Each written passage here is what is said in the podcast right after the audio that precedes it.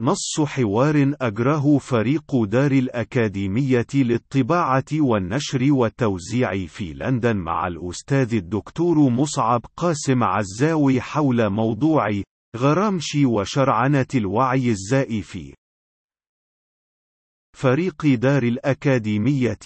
كيف تنظر إلى العلاقة بين ما يسميهم غرامشي خبراء الشرعنة وبين صناعة الدعاية السوداء البروباغندا التي تقوم بها وسائل الإعلام في عالمنا المعاصر مصعب قاسم عزاوي. أعتقد أن التعريب الأكثر قربا من الوعي المفهومي واللغوي عربيا لمن نعتهم غرامشي بخبراء الشرعنة legitimation experts هو وعاظ السلاطين والذين يمثل كل منهم تشخيصيا عيانيا لنموذج المثقف التلفيقي المناط به القيام بدور التيس المستعار لتحليل الاغتصاب الفكري والمعرفي للحقيقة الحقيقة تشويها أو تغييبا أو تحريفا أو اجتزاء فراد أو مجتمعين وبدرجات تختلف في حدتها وتلاوينها. وعربيا فإن بواكير ذلك النموذج يمكن النظر إليها تاريخيا في نموذج الأبواق الإعلامية التي يتنطع إلى تقمصها الشعراء المرتزقون. لدى من يرغب ويستطيع على شراء مديحهم المأجور. وعالميا فإن الصعود التاريخي لتلك الصناعة على المستوى الكوني كان مقرونا بالنجاح الهائل لآلة صناعة الكذب والدعاية السوداء. البروباغندا في الولايات المتحدة إبان انخراطها الفعلي في الحرب العالمية الأولى حين لم يكن الشعب الأمريكي راغبا بأي شكل من الأشكال بالانخراط فيها نظرا إلى أنها لها استطالة للنموذج الوحشي لحروب الأوروبيين فيما بينهم والتي كان غالبية المهاجرين إلى أمريكا الشمالية من الهاربين من نموذجها التفنني في الاستغلال وتحويل الإنسان إلى عبد فعلي لا ينقصه سوى الأغلال وظيفته الحصرية خدمة الآلة الرأسمالية الإمبريالية سواء كعامل أو جندي أو مستهلك لنتاجها ما لم يكن من النخبة المسيطرة على مقاليد السلطة والثروة في تلك المجتمعات. وفي هذا السياق برزت الأهمية الفائقة لإنجاز جول البروباغندا الذي تمكن من خلال ذوائبه الإعلامية من تحويل الرأي العام في الولايات المتحدة في تلك الفترة من رافض مطلق للانخراط في الحرب إلى رأي عام سعاري يحركه وعي قطيعي غريزي يتوق لنهش أوصال الأوروبيين بالمخالب والأنياب الأمريكية وكان ذلك الإنجاز بمثابة التتويج لصناعة البروباغندا كأحد أهم الصناعات التي يقوم عليها النظام الاجتماعي السائد في الغرب راهنا، والمناط بها الحفاظ على ديمومة وتأصل حالة من الوعي الزائف بحقائق الأمور المرتبطة بشكل لصيق بما يشترط للسياسة الحقة أن تقاربه في تلك المجتمعات من أصغر الأمور إلى أكبرها وهي صناعة آخذة بالتأثر العضوي مع منتجات العولمة وثورة الاتصالات بحيث يتم تعظيم حجمها ومساحة فعلها، والبعد الزمني الجغرافي الذي يمكن أن تصل إليه وتؤثر فيه أدواتها، وبشكل عياني مشخص يمكن تلمس مفاعيل النتاج الأفعواني للبروباغندا الإعلامية والتقنية عبر منصات التواصل الاجتماعي، وهي التي تستدعي تدقيقا وتمحيصا يحتاج إلى استفاضة مخصصة لها بعينها، أهم ملامحها السهولة والسرعة الفائقتين لقدرات مهماز البروباغندا في زمن العولمة. القمامة الوحشية على تخليق السعار الجمعي الأشوه، وإذكاء وعي القطيع الهائج عنصريًا أو شعبويًا ضد ذلك الآخر المسكين، كما في حالة التركيز المجهري العميق متعدد الوجوه حول أي فعل ترويعي إرهابي قد يقوم به. مسلم ممسوس مكتئب حتى نقي العظم في جسده لم يعد يرى أي أفق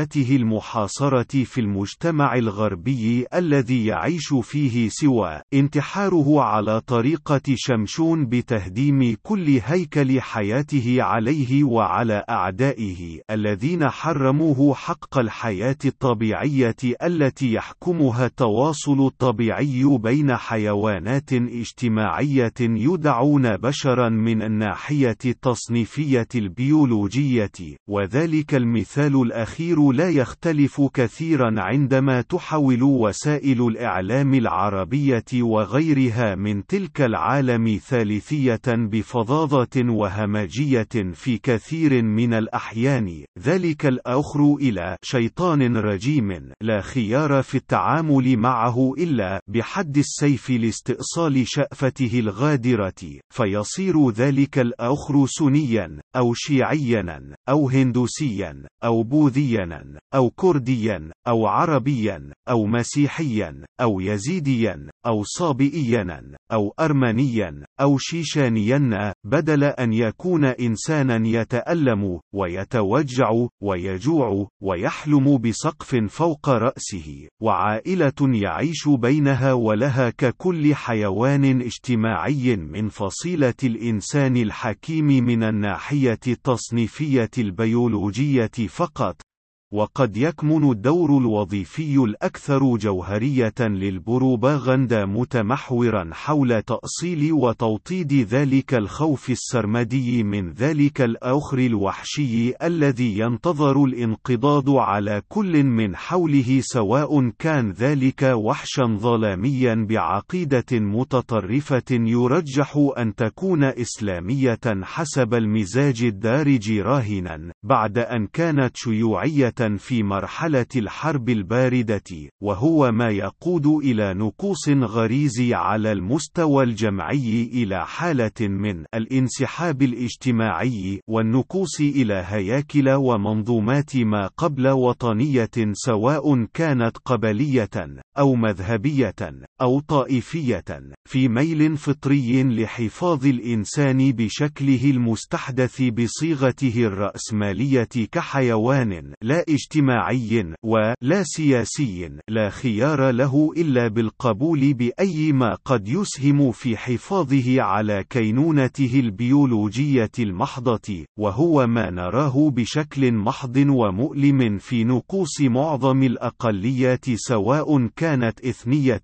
أو فكرية أو أيديولوجية على المستوى العربي والكوني في غالب الأحيان إلى واقع لا يتغير كثيرا عن ذلك التوصيف وعلى مستوى العالم الغربي بالخاصة فإن الدور الوظيفي لذلك النموذج الوحشي من البروباغندا يتمثل في صناعة الاستسلام والخضوع والقبول بالاستبداد وعبر الطرق الديمقراطية وتقليل الحاجة إلى التزويق والتنميق لإخفاء الوجه القبيح لذلك الاستبداد.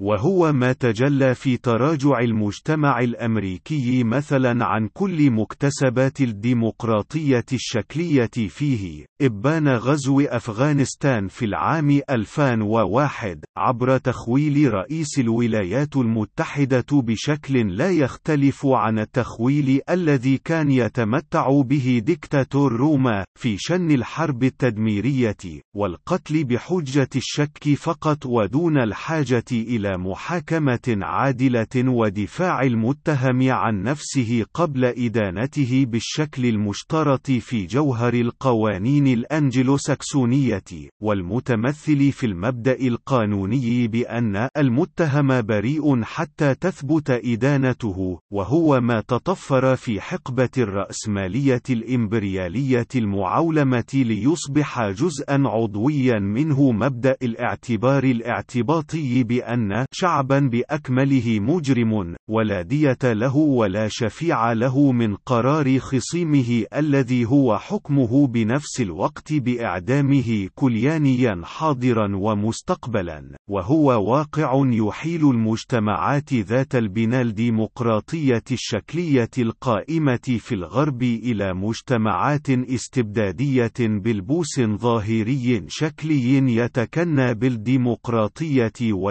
والمؤسساتية التي نجحت آلة البروباغندا في التغول عليها وإرغام شعوب تلك المجتمعات بالقبول بتلك المعادلة التي أدخلت مجتمعاتها في صيرورة تنكسية لا تختلف في مآلاتها ونتائجها الصارخة والمضمرة عما يجري في قلب المجتمعات الاستبدادية التقليدية في العالم الثالث وعربيا بشكل أكثر تشخيصا إلا من الناحية الشكلية التي لا تفلح أدوات تخليق الوعي الزائف في تعمية جوهرها الاستبدادي المقيت على كل ذلك عقل وجنان لم يطله سرطان البروباغندا حتى الآن وعلى الصعيد العياني المشخص يقوم وكلاء الدعاية السوداء والبروباغندا بتلبس غير لبوس حسب الحاجة والضرورة السياقية لذلك فيتحول أولئك المرتزقة بين أشكال وتلاوين مختلفة تتراوح بين الخبراء الإعلاميين والمحللين السياسيين والخبراء البحثيين think tanks والأكاديميين المتخصصين لإرغام المتلقي لخطاب أولئك المتنكرين على قرنها فطريا بالتبجيل الغريزي في وعي الإنسان لكل ذي خبرة والتي مثل تراكمها أي الخبرة الجمعية الأداة الجوهرية والوسيلة شبه الوحيدة التي مكنت جنس البشر من الحفاظ على وجودهم البيولوجي في صيرورة تطورهم التاريخي الذي امتد على سبعة ملايين من السنين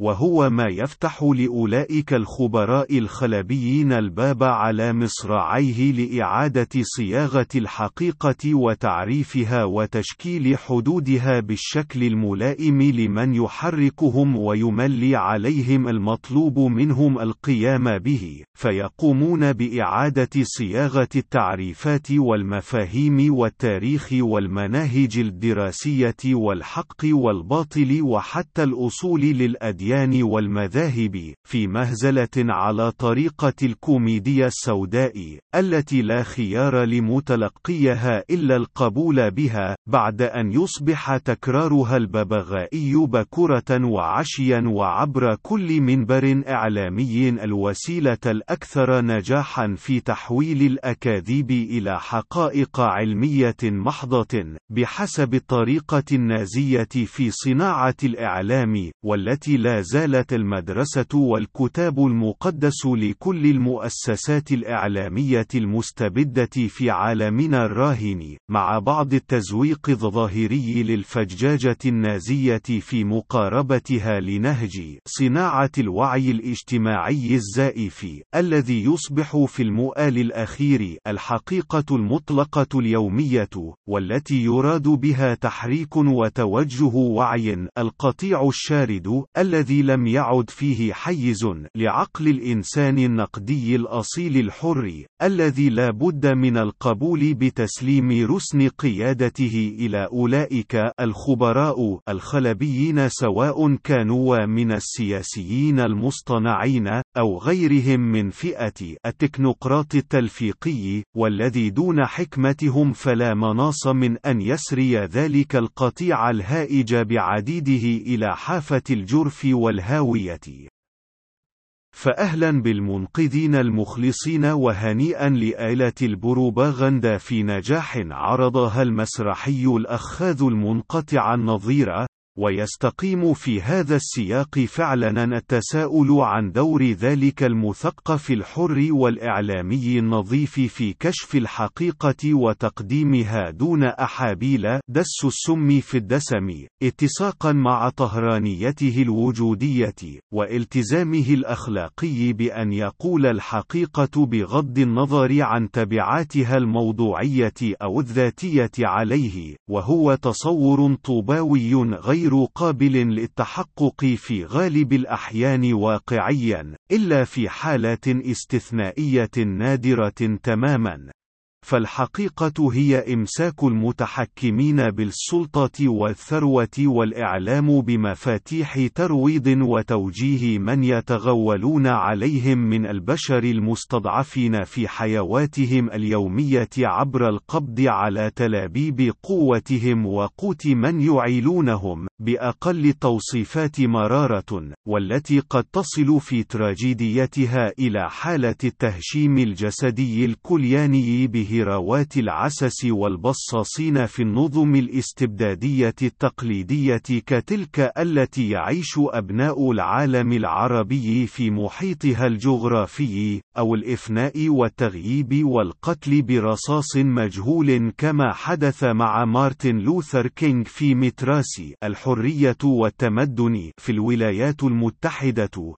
والأمثلة على ذلك لا حصر لها في وجدان كل مجتهد لم تنخر ذاكرته ديدان البروباغندا، وذلك السياق التوصيفي الأخير يجعل إمكانية طرح رأي مستقل صدوق مخلص حر شبه معدومة من الناحية العملية حتى لو كان اللجام والرسن على حرية التعبير غير محسوس فعليا أو غير معبر عنه عنه بشكل قانوني أو مؤسسي محض، ويجعل الخيار الأكثر استسهالا وأقل كلفة ماديا ومعنويا على الإنسان المهزوم حينئذ هو استبطان مقول آلة البروباغندا، ومن يقوم بصناعة أجندتها الاستراتيجية والتكتيكية من أهل الحل والعقد في مراكز السلطة والثروة، وإقناع الذات بأن تخرصات البروباغندا حقائق غير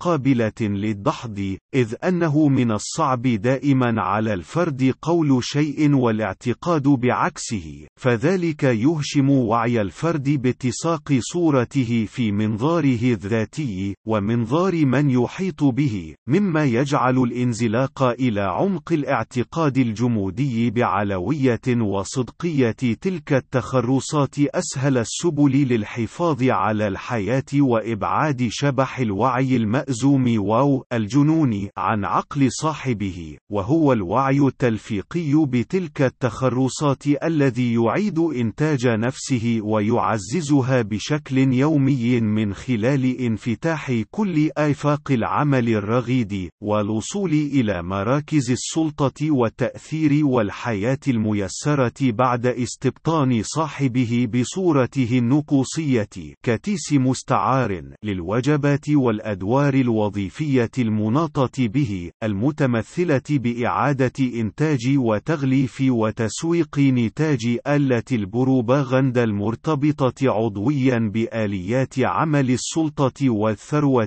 في المجتمع بطريقة مستجدة.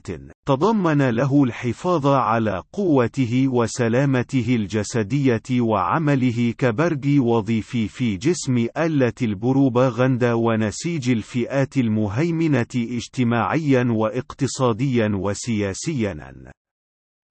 وفيما يتعلق بالأدوات التنفيذية لصناعة البروباغندا، مشخصة بوسائل الإعلام التقليدية، وتلك المستحدثة منها عبر ما تمخضت عنه ثورة الاتصالات، وخاصة تلك التي تنضوي تحت مظلة وسائل التواصل الاجتماعي، والمؤسسات الإعلامية على شبكة الإنترنت أونلاين، فقد يكون الشكل الأكثر سهولة في توصيفه هو نموذج المؤسسات الإعلامية شبه الرسمية، وشبه الرسمية التابعة للنظم الاستبدادية العالم ثالثية، ومثالها النموذجي وسائل الإعلام الرسمية الفظة في عالمنا العربي والتي أبدعت وما زالت تبدع في فنون العزف على أبواق الكذب الفج وأغاني الأفاقين الذين يريدون من مستمعيهم تصديقهم بقوة السيف والكرباج وعزف الاستبداد. وهو نموذج أقرب إلى البدائية في صيرورة التعضي والتعقد المستمر لآليات عمل صناعة البروباغندا على المستوى الكوني، وهو أسهل النماذج على المتلقي لتفكيك هرائيتها وكذبها الصرف غير المنقى، وهو ما يجعل الجهاز المناعي الفكري للإنسان الاعتيادي شبه مبرمج بشكل غريزي للتعامل التعامل مع ذلك المستوى الرقيع من الفظاظة والكذب التبجحي وتفكيك أدواته السمية وتعطيل قدرة ذيفاناته على تخليق الوعي الزائف المراد تحقيقه، والذي يتم استبداله في حالة النظم القمعية الاستبدادية بنموذج من الصمت المقيم والنكوص عن إعلان الحقائق الاجتماعية والاقتصادية والسياسية. الشرعية بشكلها الواقعي دون تزيين ليس لاقتناع بعكسها أو نقائضها، وإنما خوفا ورعبا من عقابيل التصدي لمهمة إشهارها، والدفاع عنها، والتي تعني مواجهة مع الآلة القمعية الهمجية للطغاة المستبدين، وما يعني ذلك من احتمالات من قهر وقصر وتعذيب وإفناء معنوي واقتصادي واجتماعي وحتى جسدي بشكل لما تتورع عن القيام بأي من سيناريوهاته السادية البربرية أي من النظم الاستبدادية في أرجاء الأرضين على اختلاف راياتها التي تعلنها وبغض النظر عن التزويق الإيديولوجي الذي تختاره لوجهها الدميم أما في الدول النامية السائرة في ركاب الانفتاح وشروط الاقتصاد الكوني المعولم والنظم الاقتصادية الاجتماعية لتلك الدول التي يرسمها صندوق النقد الدولي أساسا بالتعاضد مع البنك الدولي، فهناك نموذج من وسائل الإعلام العاملة في اقتصاد السوق كأي مؤسسة ربحية منخرطة عضويا في نسيج العلاقات الاجتماعية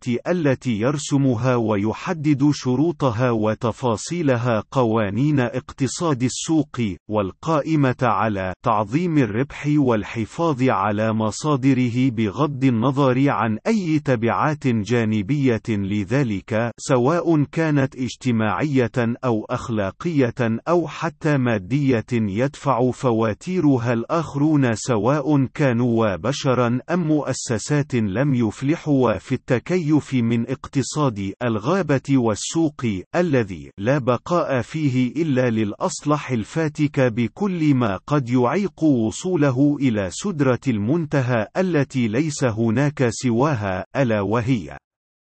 تعظيم الربح. وبالنظر إلى أن المحرك الأساسي لتلك المؤسسات الإعلامية السائرة في ركاب اقتصاد السوق هو المبدأ القدسي المتمحور حول تعظيم الربح بأي شكل كان، فإن ذلك يعني بشكل عملي بأن تلك المؤسسات لا يمكن أن تكون بأي شكل كان مؤسسات تنويرية أو حتى مؤسسات محايدة إذ أنها مؤسسات مؤسسات تعمل بكل طاقتها لأجل الوصول إلى شريحتها المستهدفة، والتي هي ليست على الإطلاق جمهور المتلقين لنتاجها الإعلامي، كما في حالة قراء صحيفة ما، وإنما هي شريحة المعلنين في تلك المؤسسة، والتي يقترن رضاهم بتعزيز وتعظيم أرباح تلك المؤسسة الإعلامية، والذي في نهج السعي لتحقيق تحقيق تلك المكاسب يتراجع كل هدف موضوعي لعمل المؤسسة إلى رتبة ثانوية إن لم يكن إلى الخلاء المطلق. وهو ما يعني بشكل أكثر تشخيصا بأن الجمهور المتلقي لنتاج تلك الوسيلة الإعلامية وقراء الصحيفة الآنفة الذكر هم مطية فحسب لا بد من وجودها للوصول إلى الشريحة المستهدفة فعليا ألا وهي شريحة المعلنين؟ وذلك الواقع المر لشروط عمل المؤسسات الإعلامية يعني بشكل منطقي اندثار وتغييب كل حياد موضوعي ومعايير أخلاقية للعمل الصحفي الحر الذي لا يحركه في بحثه الدؤوب عن الحقيقة إلا إيمانه العميق بواجبه الأخلاقي في كشف الحقيقة بغض النظر عن أي تبعات لذلك في مناخ من حرية التعبير المطلقة المكفولة بحسب ميثاق عمل المؤسسة الإعلامية التي يعمل بها ذلك الصحفي الافتراضي الحر. والحقيقة الأليمة المعاشة تشي بأن أي صحفي لم يستبطن شروط الحفاظ على وجوده المهني في المؤسسة الإعلامية التي يعمل بها، والمرتبطة عضويا بعدم إقلاق مصالح الشريحة المستهدفة فعليا من تلك المؤسسة الإعلامية، ألا وهي فئة المعلنين في صفحاتها أو خلال ساعات بثها، والذين يمسكون أيضا بتلابيب السلطة والثروة في المجتمع والاقتصاد. لا بد أن يكون مصيره الويل والثبور إذ يعني عدم تفهمه واستبطانه لتلك الاشتراطات على الرغم من عدم التصريح بها جهارا كعماد متطلبات العمل في المؤسسة الإعلامية التي يعمل بها مقدمة موضوعية لا يمكن أن تفضي إلا إلى لفظه من جسم تلك المؤسسة أو في أقله تحجيمه وتلقينه درسا في الانضباط الذاتي الذي سوف يصبح مبضع الرقيب المضمر والحاضر دائما في عقل كل صحفي حر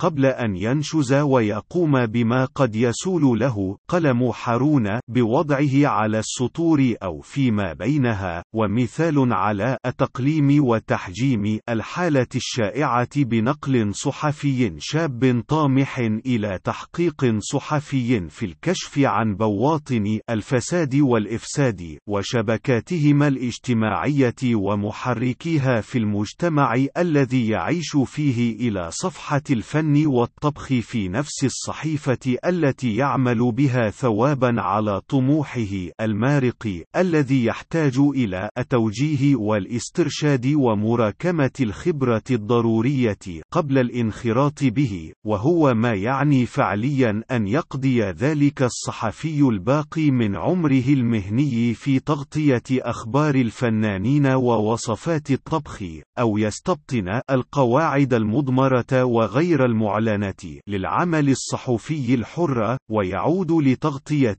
الفاسدين الصغار من فئة أولئك المتلاعبين بأسعار الفواكه والخضروات في سوق قرية ما أو مقاول مأفون غشاش في كمية الأسمنت في عقاراته دون التفكر بالاقتراب من حيتان الفساد والإفساد الحقيقيين إذا أن مبضع الرقيب الداخلي المستبطن في عقله يجعل أولئك الأخيرين غير مرئيين ويجعله مقتنعا بأن عمله الصحفي الحر مثال نموذجي عن الدور الوصفي الذي لا بد لكل إعلامي حر إلا من رقيبه الداخلي القيام به.